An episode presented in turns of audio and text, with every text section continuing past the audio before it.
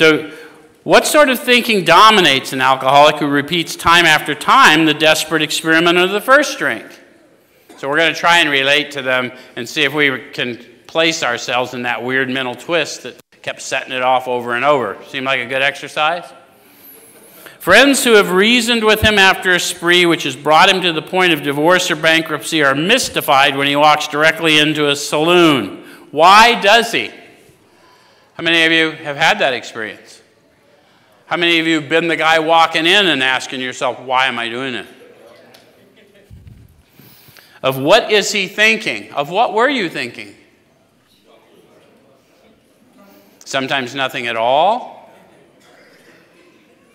And you, the family members, if you're supporting addicts, this is, a, this is important for you to understand. Your powerlessness that you think you're caring for them is affecting their ability to control, and now you're trying to control them one step removed. You're just as crazy as they are.